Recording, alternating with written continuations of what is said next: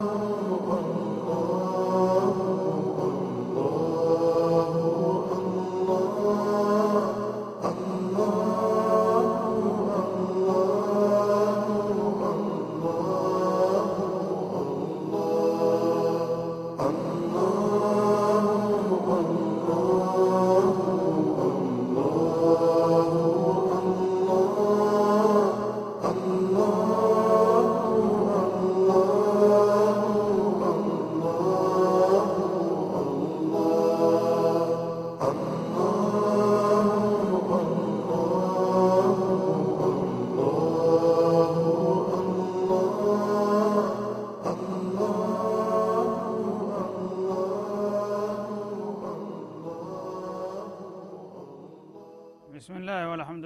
والصلاة والسلام على رسول الله ተመልካቾቻችን አሁንም እንደተለመደው የጁዝ አመ ትርጉም ይቀጥላል። አሁን የምንነሳው ከሱረቱል ፊል ይሆናል። ሱረቱል ፊል የዝሆኑ ምዕራፍ በመባል ትታወቃለች። መካ የወረደች አምስት አንቀጾች ብቻ ያሏት አጭር ምዕራፍ ናት بسم الله الرحمن الرحيم እጅግ ሩህሩህ በጣም አዛኝ በሆነው አላህ ስም እንጀምራለን። ألم تر كيف فعل ربك بأصحاب الفيل አየህን ይላቸዋል አላህ ነቢዩን አለህ ሰላቱ ወሰላም። ጌታህ በዝሆኑ ባለቤቶች እንዴት ምን እንደሰራ አየህን ይላል። አየህን ማለት አሁን በህሌን አይንህ ማለት ነው። ከታሪክ ሰሌዳ ላይ በህሌን አይንህ የዝሆኑን ባለቤቶች ምን እንዳደረግኳቸው አየህን ይላል ማለት ነው እንጂ በአካላቸው ነብዩ በዛ ወቅት አልነበሩምና በዛሂር አይናቸው አይደለም የሚያዩት ማለት ነው። እና የዙሃኑ ባለቤቶች የሚባሉት እነማን ናቸው? ምን ሊያረጉ ፈልገው ነው ጉድ ያደረጋቸው? የሚለው ጥያቄ በሚነሳበት ጊዜ ወደፊት ዝርዝሩ ይመጣል። አለመጃል ከይደሁም እነዚህን የዝሆን ባለቤት የሆኑ ዘማቾች ተንኮላቸውን ፊተድሊል በከንቱ አምክኖ አላስቀረውምን? ይላል አላ ስብን ወተላ እነሱ እንግዲህ በእኩይ ተልኳቸው የታሪካዊውን የካዕባ ግንብ ለመደምሰስና ዋጋቢ ስለማድረግ ነበረና ተነስተው የተጓዙት። ግን እነሱ ባላወቁትና ባልጠበቁት ኃይል አላህ ስብሓናሁ ወተላ እንዲራገፉ አደረጋቸው። ሀሳባቸውን እና እቅዳቸውን አምክኖ ዋጋ ቢስ አደረጋቸው ይላል ማለት ነው። ወአርሰለ አለይም ጦይረን አባቢል እንዴት አድርጎ ነው እነሱን ጉድ የሰራቸው ካላችሁ ታይተው የማይታወቁ የአዋፍ መንጋዎች ላከባቸው ይላል። እና ጥቅቅን የሆኑ ጥቁቁር ወፎች አላህ ስብሓነሁ ወተላ ከየት እንደመጡ ሳይታወቅ ድንገት በቦታው ላይ ደርሰው በጥቅቅን መርዛማ ድንጋ እንዲጨፈጭፏቸው አድርጎ አወደማቸው ይላል።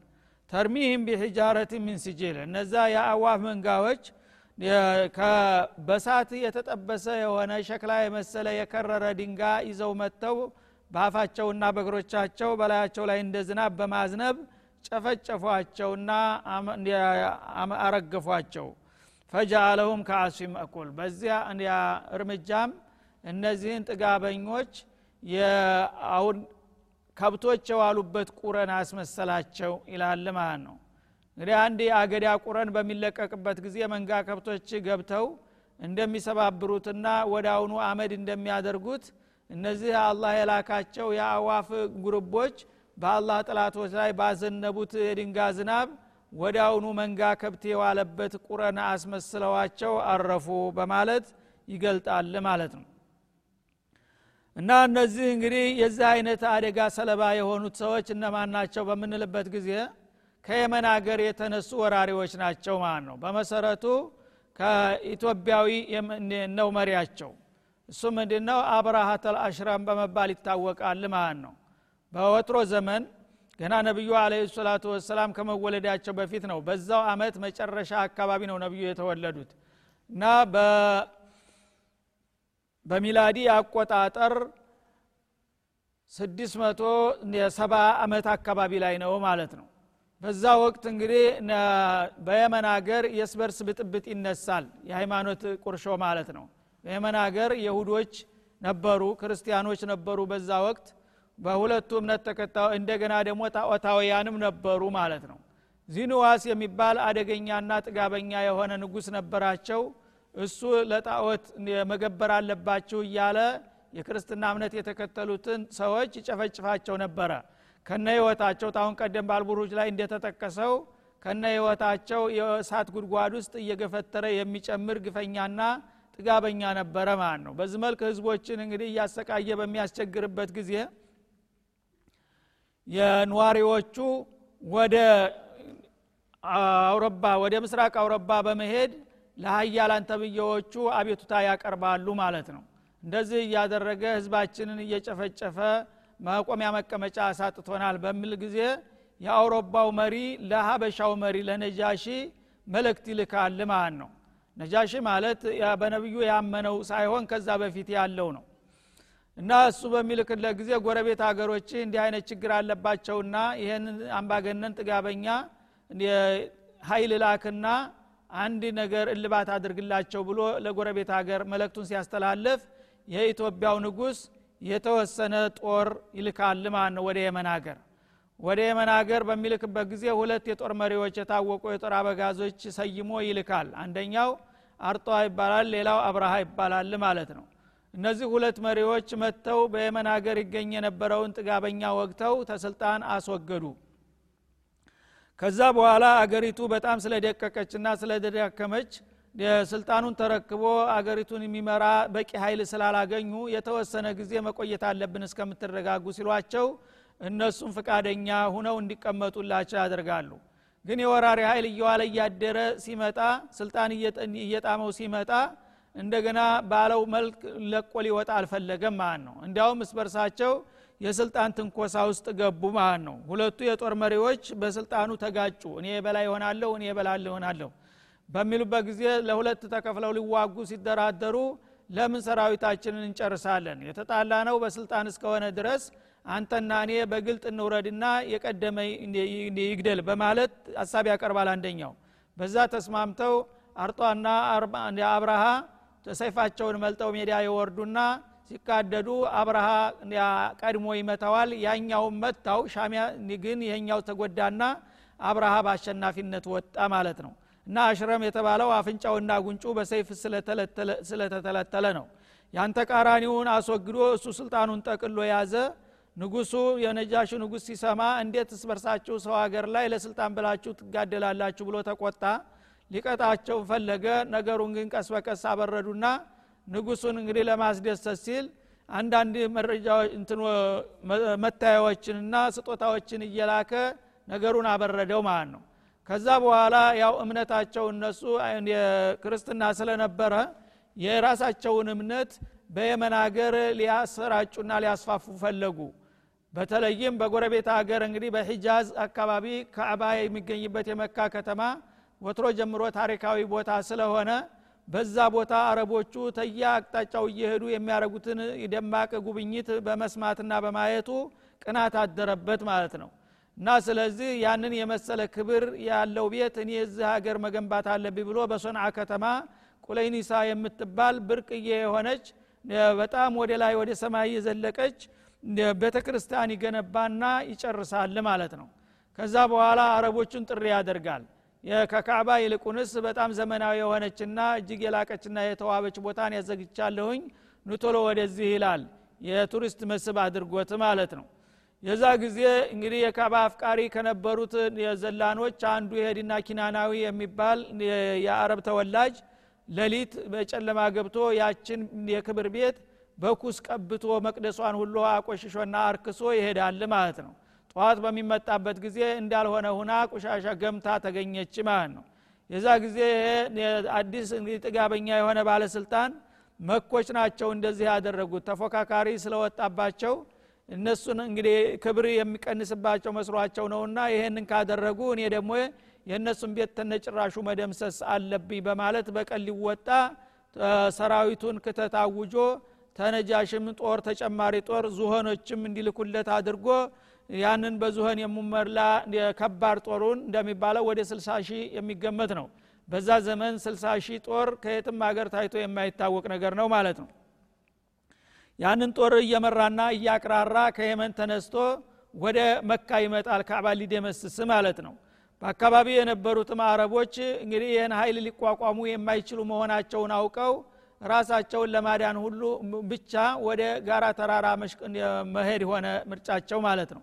በዛ መልክ እንግዲህ መጣ ገፍቶ አንዳንድ ለመቃወም የሞከሩ የዘላኖች ቢኖሩም ምንም ፋይዳ ሊያመጡ አልቻሉም። እየማረከና እየገደለ መንገድ መሪ ያደረጋቸው ማለት ነው። ከዛ ዋዲ ሙሐስር የሚባለው አካባቢ በዚህ በሙዝደሊፋ ዘልቆ ወደ ሚና ሊገባ ሲል እዛ አካባቢ ላይ እንግዲህ አላህ ስብንሁ ወተላ ያልታወቁና ያልተጠበቁ አዋፎች ላከለት ቀደም ሲል እንደተጠቀሰው ማለት ነው። ከዛ በፊት እንግዲህ አካባቢውን ሰላዎችን እየላከ ያስጠና ነበረ። የነዋሪዎችን ግመሎችና ፍየሎች እየዘረፈ ያመጣ ነበረና የአብዱል ሙጦሊብ የነቢዩ አያት ብዙ ግመሎች ወደ መቶ ግመሎች ተዘረፉባቸው። ያኔ ግመሎቹን ወራሪ ወሰዳቸው ማለት ሲሰሙ በሽምግልና ሊጠይቁት ሄዱ ማለት ነው እና ንጉሱ የአገሪቱ ባላባት መጥተዋልና አቤቱታለኝ ብለው ሲሉት ግባ አሉ። በሚመጡ ጊዜ በጣም የተከበሩ አዛውንት ነበርና ሲያቸው ደነገጠና ተዙፋኑ ወርዶ አብሯቸው ተቀምጦ አነጋገራቸው። በሚያነጋግራቸው ጊዜ ለምን መጡ ሲላቸው እኔማ ያው ሰራዊቶች ባደረጉት ወረራ በትናንትና ሁለት መቶ ግመሎች ተዘርፈውብኛልና እርሱን እንዲመልሱልኝ ብዬ ነው የመጣሁት ሲል እኔ ሲመጡ በጣም አክብሬዎት ነበረ አሁን ግን ናእኮወት አይኔ ላይ ወረዱ አላቸው ይባላል። ለምን ሲሉት እና እኔ የአያት የቅማተወን የጥንት ክብረወን ታሪከወን ቅርጸወን ላጠፋ ስመጣ ሽምግልና ከመጡ ይህንን ታሪካዊ ቤት አትደምስስብኝ ብለው መሸምገል ሲገባወት የግመል ጥጃዎች ይጠይቁኛል እንዴ አላቸው ይባላል። ያ ጊዜ አይ እኔ የግመሎች ባለቤት ነኝ። የቤቱ ባለቤት ሌላ ነውና የቤቱ ባለቤት ከፈለገ ያው እሱ ይከላከል ካልፈለገ ደግሞ ያው እሱ የሚያገባኝ ነገር የለም እኔ ግን ስለ ግመሎች ነው የምነጋገረው አሉት ይባላል። የዛ ጊዜ የጥጋቡ ብዛት የቤቱ ባለቤት የምትለው ማን ነው ሲል ሰማይ መሬት የፈጠረው አላህ ነው አሉት። አይ እሱም የሚከለክል አይመስለኝም የሚችል አይመስለኝም አላቸው።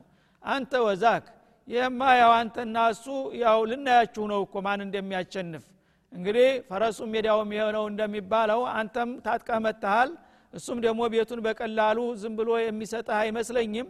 እንዳልከው ደግሞ የምታይለውም ከሆነ እናያለን አሉ። ለማንኛውም ሰውየው የተከበሩ ሽማግሌ ናቸውና ልቀቁላቸው ብሎ ግመላቸውን ሰጧቸው። ግመላቸውን ይዘው ሂደው መቶ ግመል ቁርባን አርደው ካዕባ አካባቢ የከተማውን ህዝብ ግብዣ አድርገው የታሪካዊ ጸሎታቸውን አደረጉ ማለት ነው። እነዚህ መስቀላውያን መጥተው ቤትህን ሊያጠፉ ነውና ያንተ ቤተሰቦች በእነሱ መጠቃት የለባቸውምና እርዳን ድረስልን ብለው ተማጸኑ። እንዳሉትም ወደ አሁኑ ያንን ጥሪ በመስማት ጌታ የራሱን ሰራዊቶች ላከ ማለት ነው። እና እነዚህ አዋፎች ከዛ በፊት ከየትም አለም ታይተው የማይታወቁ ናቸው። በጣም ጥቅቅኖችና ጥቁሮች ናቸው እግሮቻቸው ቀያይ ናቸው። በነዛ በሁለት እግራቸው ምስር ምስር የመሰሉ ጥቅቅን ነገሮች ይዘዋል ማን ነው። በአፋቸው ደግሞ ሶስተኛ ይዘዋል እነዛ ምርዘማ ልክ እንደ ጥይት የሆኑ ድንጋዮች ናቸው። በሰራዊቱ ላይ እያንዣበቡ መጡና በላዩ ላይ ሲያዘንቡበት በቀጥታ በጭንቅላታቸው ላይ ያረፈ እንደሆነ መላው ሰውነታቸውን ቆራርጦ በፈጋራቸው ወርዶ መሬት ያርፋል ማለት ነው። ፈረሱንም እንደዛ ወገቡን ቆርጦ ይወርዳል። በዛ መልክ እንግዲህ አብርሃና ሰራዊቱ በአጠቃላይ ባሉበት አመድ ሆኑ እንዳሉ ማለት ነው። አንዳንዶቹ ለማምለጥ የሞከሩ አብርሃም ጭምር እግሬ አውጪ ብሎ ሩጦ ነበረ ግን እየተከታተሉ ልክ የመን እንደገባ እሱም አለቀለት ማለት ነው። እና ያ ሁሉ ሰራዊት እንግዲህ እንደወጣ ረግፎ ቀረ ማለት ነው። አላህ ስብሓንሁ ወተላ ታዲያ ይህንን ያደረገው ነቢዩ በተረገዙበትና በሚወለዱበት አመት ላይ ነው ማለት ነው። ነቢዩ እንግዲህ በዛ ሰዓት ይሄ ዘመቻ ቢሳካና ካዕባ ቢደመሰስ ኑሮ ወደፊት የሚመጣው እድላቸው በጣም አዳጋች ሊሆን ነበረ። እንዲያውም አረቦቹ በዛ ወቅት ሙሽሪኮች ጣዖታውያን ስለሆኑ እሳቸውን እንደግረ ቆፋ እሱ በመጣበት አመት ነው ታሪካችን የተደመሰሰው እያሉ እሳቸውን ለመቀበል ጭራሽ የማያስችል ሁኔታ ነበረ ማለት ነው። በተቃራኒው ግን እሳቸው በተወለዱበት አመት እንዲህ አይነት ድል በሚገኝበት ጊዜ አላህ ስብንሁ ወተላ ይህንን ያደረግኩት እቃዬን ላስቀምጥበት ስለፈለግኩ ነው ቦታዬን ያስከበርኩት ስለዚህ የሚመጣውን ነብይ ለመቀበል ተዘጋጁ ማለትን ለመጠቆም ሲል ነው ይህን ያደረገው ማለት ነው። ኢርሃስ ይባላል። አንድ ነብይ ሊመጣ ሲል ተአምር የሆኑ ነገሮች ያልተለመዱ ነገሮች ይከሰታሉ። የዛ አይነት ምልክት አሳየ በዚህ ክስተት ማለት ነው።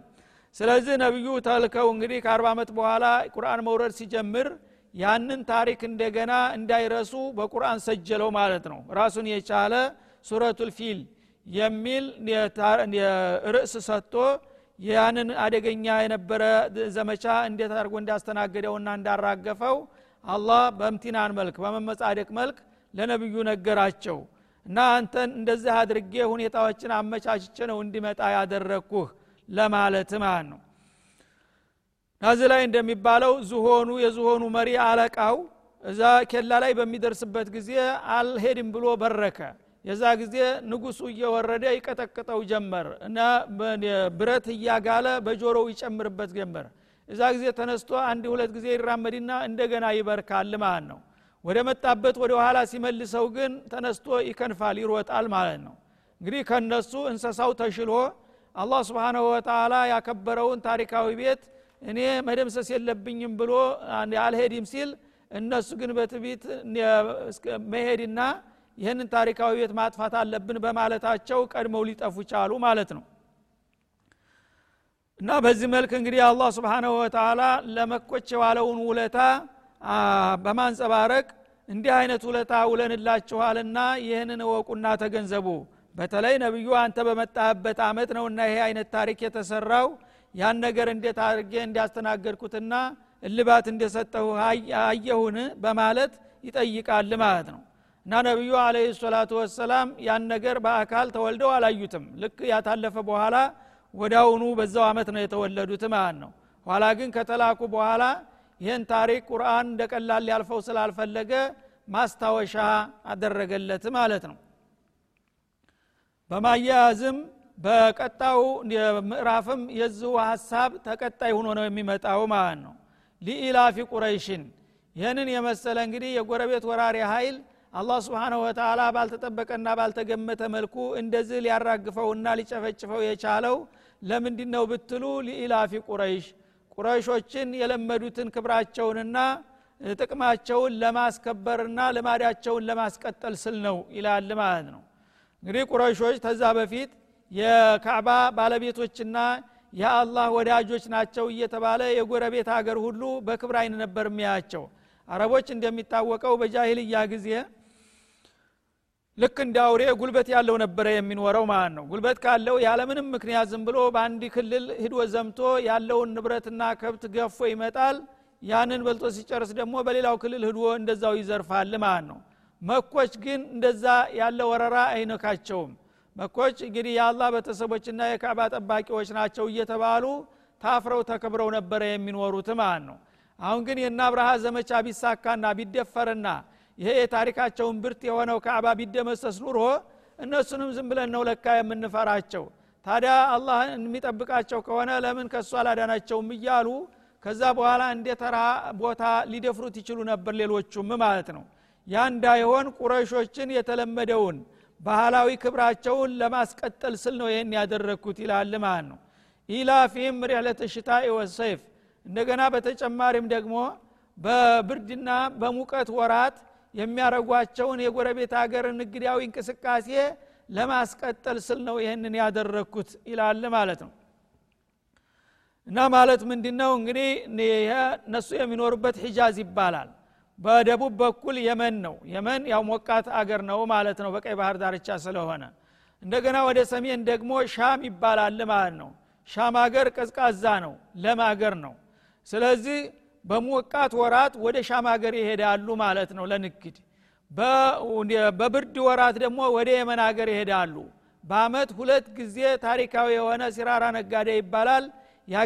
የሀገሪቱ ሸቀጥ በተለያዩ ቡድኖች እየተመራ ሙሉ በሙሉ ለሀገሪቱ የሚያስፈልገው ሸቀጥ ሁሉ ተሽጦ ተለውጦ ይመጣል ማለት ነው። በስድስት ወር አንድ ጊዜ ወደ የመን ሌላ ጊዜ ደግሞ በሚቀጥለው ስድስት ወር ወደ ሻም ሀገር በሚደረገው ንግድ በጣም በልጽገው ይኖሩ ነበር በመካገር የሚኖሩት። እንግዲህ መካገር ተወጥሮ ጀምሮ ምንም የሚላስ የሚቀመስ የሌለው ዝናብ የማይዘምበት በረሃማና ድንጋማ ቦታ ነው። ግን አላህ ስብንሁ ወተላ በወዳጁ በነቢዩ እብራሂም እንደተጠየቀው በዛ ሀገር የሚኖሩ ሰዎች በየትም ሀገር የሚመረተውን ጸጋ ሁሉ ወደዚህ እንዲመጣ አድርግላቸው እና ጸጥታም ስጣቸው ብለው ነበረና በዛ መሰረት የጎረቤት ሀገር አፍሮና አክብሮ እንኳን በሀገራቸው መጥቶ ሊወራቸው ቀርቶ እነሱ ያለ የሌለ ሸቀጥና ንብረታቸውን ጭነው ሲፈልጉ ወደ ደቡብ ሲፈልጉ ወደ ሰሜን በሚያደረጉት ንግዳዊ እንቅስቃሴ ማንም እንዳይደፍራቸውና እንዳይነካቸው አድርጌላቸው ነበረ። ያንን እንግዲህ የተለመደውን ባህላቸውንና ክብራቸውን እንዳይጎድፍባቸውና እንዳይደፈሩ ስል አብርሃ ደግሞ ለመጨረሻ ሊደመስሳቸው ሲመጣ በዚህ መልክ አስተናገድኩና አራገፍኩላቸው ይላል ማለት ነው በመሆኑም ፈሊዕቡዱ ረባ ሀዘል በይት ለሌላ ውለታ እንኳ ብለው ባይገዙኝ ይህንን ታላቅ ውለታ አውቀው የዚህን የታሪካዊ ቤት ጌታ አላህን ብቻ በብቸኝነት ይገዙና ያምልኩ ሲል ይጠይቃል ማለት ነው። እንግዲህ አላህ ለሰው ልጆች የዋለው ውለታ ተሰፍሮ ተቆጥሮ አይዘለቅም። ወይም ተወዱ ኒዕመት ላ ላ እንደሚለው ማለት ነው። ግን ለመኮች በተለይ ይህንን የውጭ ወራሪ በዚህ መልክ በቀላሉ ማውደምና ማጥፋቱ መመለሱ እኩይ ዘመቻውን ማክሸፉ ለማንም አድርጎለት የማያውቅ ውለታ ነው ማለት ነው። ማንንም ሀገር አላ ስብንሁ ወተላ ከወደ ሰማይ እንደ አይነት መቅሰፍታዊ ነገር አውርዶ ወራሪ ጥላቱን የሚከለክልለት የለም።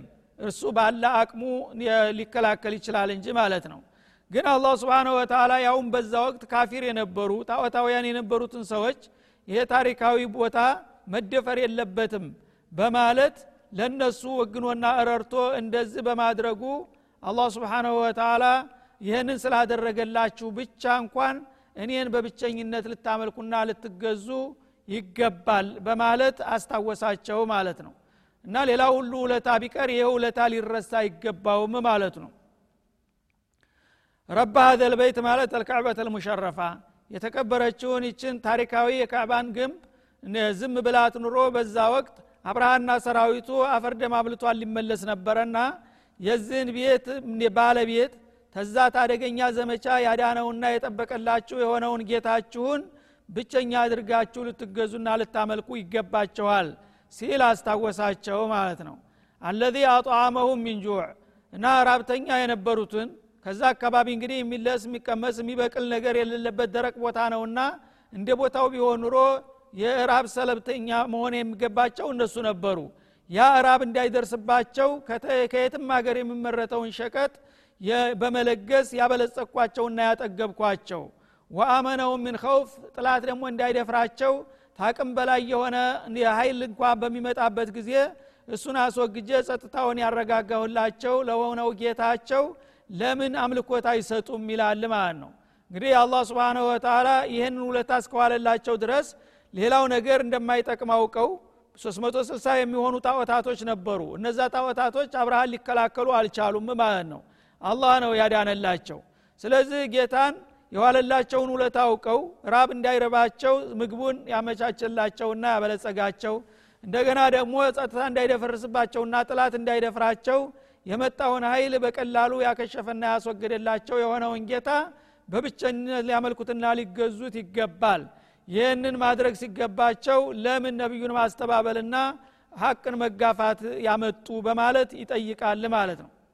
ስለዚህ እንግዲህ አላህ ስብንሁ ወተላ ይህንን የሰው ልጆች እንዲገነዘቡና ለወደፊትም ታሪኩ እንዳይረሳ በማለት ራሱን በቻሉ ምዕራፎች ቀርጾ አስቀመጠው ማለት ነው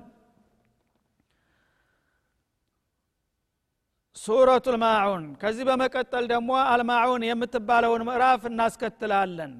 አልማዑን ማለት የትውስት እቃ ማለት ነው። በመሰረቱ ጥቅቅን እቃዎች ጎረቤቶች የሚጠይቋቸው መገልገያ እቃዎች ማዑን ይባላሉ ማለት ነው። እንደ ፋስ ያሉ ነገሮች እንደ መርፌ ወይም እንደ ሳት ሚልህ የመሳሰሉ ነገሮች ማዑን ይባላሉ። አላቂ እቃዎች ማለት ነው ስለ እሱ የመጣው ምዕራፍም መካ የወረደች ስትሆን ሰባት አንቀጾች ብቻ ያሏት አጭር ምዕራፍ ናት። አራአይተ ለዚ ዩከዚቡ ቢዲን ይላል አላ ስብንሁ ወተላ ያንን ከሞት በኋላ መነሳትና በሰሩ ስራ መጠየቅ መመንዳት የሚያስተባብል የሆነውን ጥጋበኛና ትቢተኛ ሰውዬ አየኸውን? በማለት ይጠይቃል ማለት ነው። እንግዲህ አላህ ስብንሁ ወተላ ጥላቶቹን ለማሳወቅና ለማጋለጥ የተለያዩ ምዕራፎችን ያወርድ ነበረ ማለት ነው። ዳዕዋን ለማሰናከልና ለማደናቀፍ የሚሞክሩትን ሰዎች ሀግ ለማለት። አራአይተ ለዚ ዩከዚቡ ቢዲን ቢልጀዛ ተሞተ በኋላ ተነስቶ በሰራው ስራ መጠየቅ እንደማያጋጥመው የሚጠራጠርና የሚያስተባብል የሆነውን ጥጋበኛና ትቢተኛ አየኸውን? ይላል። ፈዛሊከ ለዚ የድዑ ልየቲም እና እሱ ነው የቲምንም የሚገፈትረው ይላል ማለት ነው። ደሃደግ የሆነውን ልጅ ይገፈትራል በዚህ ልዩ ባህሪው እወቀው ማን እንደሆነ ማለቱ ነው። እና ይህ ሰው አሲ ብን ዋኢል የሚባለው ባላባት ነበረ ማለት ነው። አሲ ብን ዋኢል ሰህሚ ይባላል። የነ አምር ብን ልዓሲ አባት ማለት ነው። በጣም በአገር ላይ የታወቀና የተከበረ ባለጸጋ ነበረ ማለት ነው። ግን አላህ ፈርዶበት ከነቢዩ ጋር ተካራ በመፍጠር በጣም እንግዲህ ከአቡጀህል ጋር እጅና ጓንት በመሆን የመጨረሻ ጠላታቸው ከሚባሉት አንዱ እሱ ነበረ ማለት ነው ይሄ ሰውዬ መጀመሪያ ከሞት በኋላ መነሳትን ይክዳል። ከሞት በኋላ መነሳት እንደሌለበት ነው እሱ የሚያምነው ማለት ነው። እንደገና የአላህን ነቢይ ይዘልፋልና ይሰድባል ያንቋሽሻል ማለት ነው። ይህ ብቻ አይደለም ባህሪው ሌላም አንተ የማታቀው ባህሪ አለ አላቸው። ምንድን ነው እሱ? ፈዛሊከ ለዚ የድዑ በጣም ከስብእና የራቀ ደረቅ እርጉም ከመሆኑ የተነሳ ባለጸጋ የታወቀ ከበርቲ ነው። ግን የቲሞች ችግረኞች ምስኪኖች በደጁ በሚመጡ ጊዜ ፍርፋሪ እንኳን የሚሰጥ ሰው አይደለም ማለት ነው። ምን አመጣችሁ እዚህ ብሎ በመወረፍና በመገፍተር ምስኪኖችን የሚያባረር እርጉም ነው። ይሄ ሰውዬ ሰው ሁኖ ገንዘብ ስላለው ብቻ የአገር ሽማግሌ ተብሎ አንተን እንደገና አተካራ ይፈጥራል አንተን እንዳውም ዘር የሌለው ቆራጣ ነው እያለ ይሰድባልና ይዘልፋል። ማን ቆራጣ እንደሆነ ወደፊት አሳየዋለሁኝ አለ አላ ስብን ወተላ እና የቲሞችን የሚገፈትር። አንድ ሰው የፈለገው ካፊር ቢሆንም የፈለገው ደግሞ እምነተ ቢስ ቢሆንም እንኳን በተፈጥሮ ስሜቱ ለድሃ ለየቲም ለደካማ ያዝናል። በተለይ ሀብት እስካለው ድረስ የሚጎዳው ነገር የለም። እንዳውም ዝናውን ከፍ ለማድረግ ገሌ ወገን ይረዳል እንዲባል ለነገሌ እንደስጧቸው እንዳርጉላቸው እያለ ደጋፊ እንኳን ለማፍራት ሲባል ለጉራ ይሰጥ ነበር። እሱ ግን በጣም ጨካኝና ረመኔ ከመሆኑ የተነሳ የቲሞችን እንዲያውም በመንገድ ላይ ካገኛቸው ገፍትሮና ወሩሮ ነው የሚሄደው እንጂ ምንም ሊረዳቸው አይሞክርም እና አያስብም ይላል ማለት ነው። ወላ የሑዱ አላ ጡዓሚል ምስኪን የቲሞች ብቻ ሳይሆን ደግሞ ሌሎችንም ችግረኞች ምናልባት አዛውንቶችን አካል ጉዳተኞችን እንደገና ደግሞ በኑሮ ደረጃ በጣም የደቀቁና የወደቁትን ችግረኞችና ምስኪኖችንም ለመመገብ ምንም አይነት ቅስቀሳና ማስተባበር አይታይበትም። እሱ እንግዲህ ቢናገር በአገር ላይ ተሰሚነት ያለው ባለጸጋ ነው ወገኖቻችንን ችግረኞችን እንዴት እንርዳቸው? እንዴት እናቋቁማቸው ቢል ኑሮ ተሰሚነት ስላለው ሁሉም ሰው ሊተባበር ይችል ነበር። እሱ ግን ደንታቢስ ከመሆኑ የተነሳ ችግረኞችንና ምስኪኖችን ለመርዳት በምንም አይነት አንዲት ቃል እንኳ ሊወጣው አይችልም። ቅስቀሳ አያደርግም ማለት ነው። ለሌሎቹ ስጡ ብሎ የማይቀሰቅሰው ለራሱ ይሰጣል ተብሎ የማይገመት ነው ማለት ነው። ፈወይሉ ሊልሙሰሊን ከዛ በኋላ እንደገና ደግሞ ሁለተኛው ክፍል ሙናፊቆችን ይጣዣል ማለት ነው። ለሰጋጆች ደግሞ ወዮላቸው ይላል አላ ስብን ወተላ እነዛ ሰጋጆች ሰጋጅ ስለሆኑ አይደለም የተዛተባቸው። ስማቸው ሰጋጅ ተብሎት ያበቃ ዝም ብሎ ዋጋ የሌለው ስግደት የሚሰግዱ ለማለት ነው። አለዚነ ሁም አን ሶላቲህም ሳሁን እነዛ ሰጋጆች ከስግደታቸው የሚዘነጉ የሆኑ ለስሙ ሰጋጅ ነን ይላሉ ሲፈልጉ ይሰግዳሉ ሲፈልጉ ይተውታል። ሲፈልጉ በስርዓቱ ይሰግዳሉ ሲፈልጉ ያላግባቡ ይሰግዳሉ። እንደዚህ አይነት እንግዲህ ዋጋቢስና ዝም ብለው ለስም ብቻ የሚሰግዱ ሰዎች ይህ ስግደታቸው አይጠቅማቸውም። የዚህ አይነት አሰጋገድ እንትተው በአግባቡ ታልሰገዱ ወዮላቸው ይላል ማለት ነው። ከስግደታቸው የዘነጉ የሆኑ ይላል። በስግደታቸው የሚረሱ ቢል ኑሮ አደገኛ ነበር። ሁሉም ሰው ሊያመልጥ አይችልም ነበር ግን ስግደቱን ራሱ የሚረሱ ሲፈልጉ ስራ ሲያጡ ብቻ ነው አንዳንድ ጊዜ የሚሰግዱት ማለት ነው። አለበለዛ ወይ ወቅቱን አሳልፈው ወይም ጭራሹን ትተውት ወይም ስርአቱን አጓለው ነው የሚሰግዱት ማለት ነው። ሶላቱን ተነጭራሹ የተወው ግን ያው ተኩፍር እንደማይለይ ነው ማለት ነው። እና እየሰገዱ ግን ስርአቱን የማያከብሩና የማይቀጥሉ የሆኑ ሰጋጆች ወዮላቸው ሲል ያስጠነቅቃል። አለዚነ ሁም ዩራኡን ሲሰግዱም ደግሞ ለይስሙላ ሰው እንዲያደንቃቸውና አማኝ እንዲባሉ ብለው የሚሰግዱ ወየምናዑን አልማዑን ሰዎችን ደግሞ ጎረቤቶችን ትውስት ሲጠይቋቸው ጥቅቅን እቃዎችን እንኳን ሊሰጡ የማይፈልጉ ልግመኞችና ራስ ወዳዶች የሆኑት ሰዎች ወዮላቸው በማለት ያስጠነቅቃል። هذا وصلى الله وسلم على النبي وآله وإلى لقاء آخر وشكرا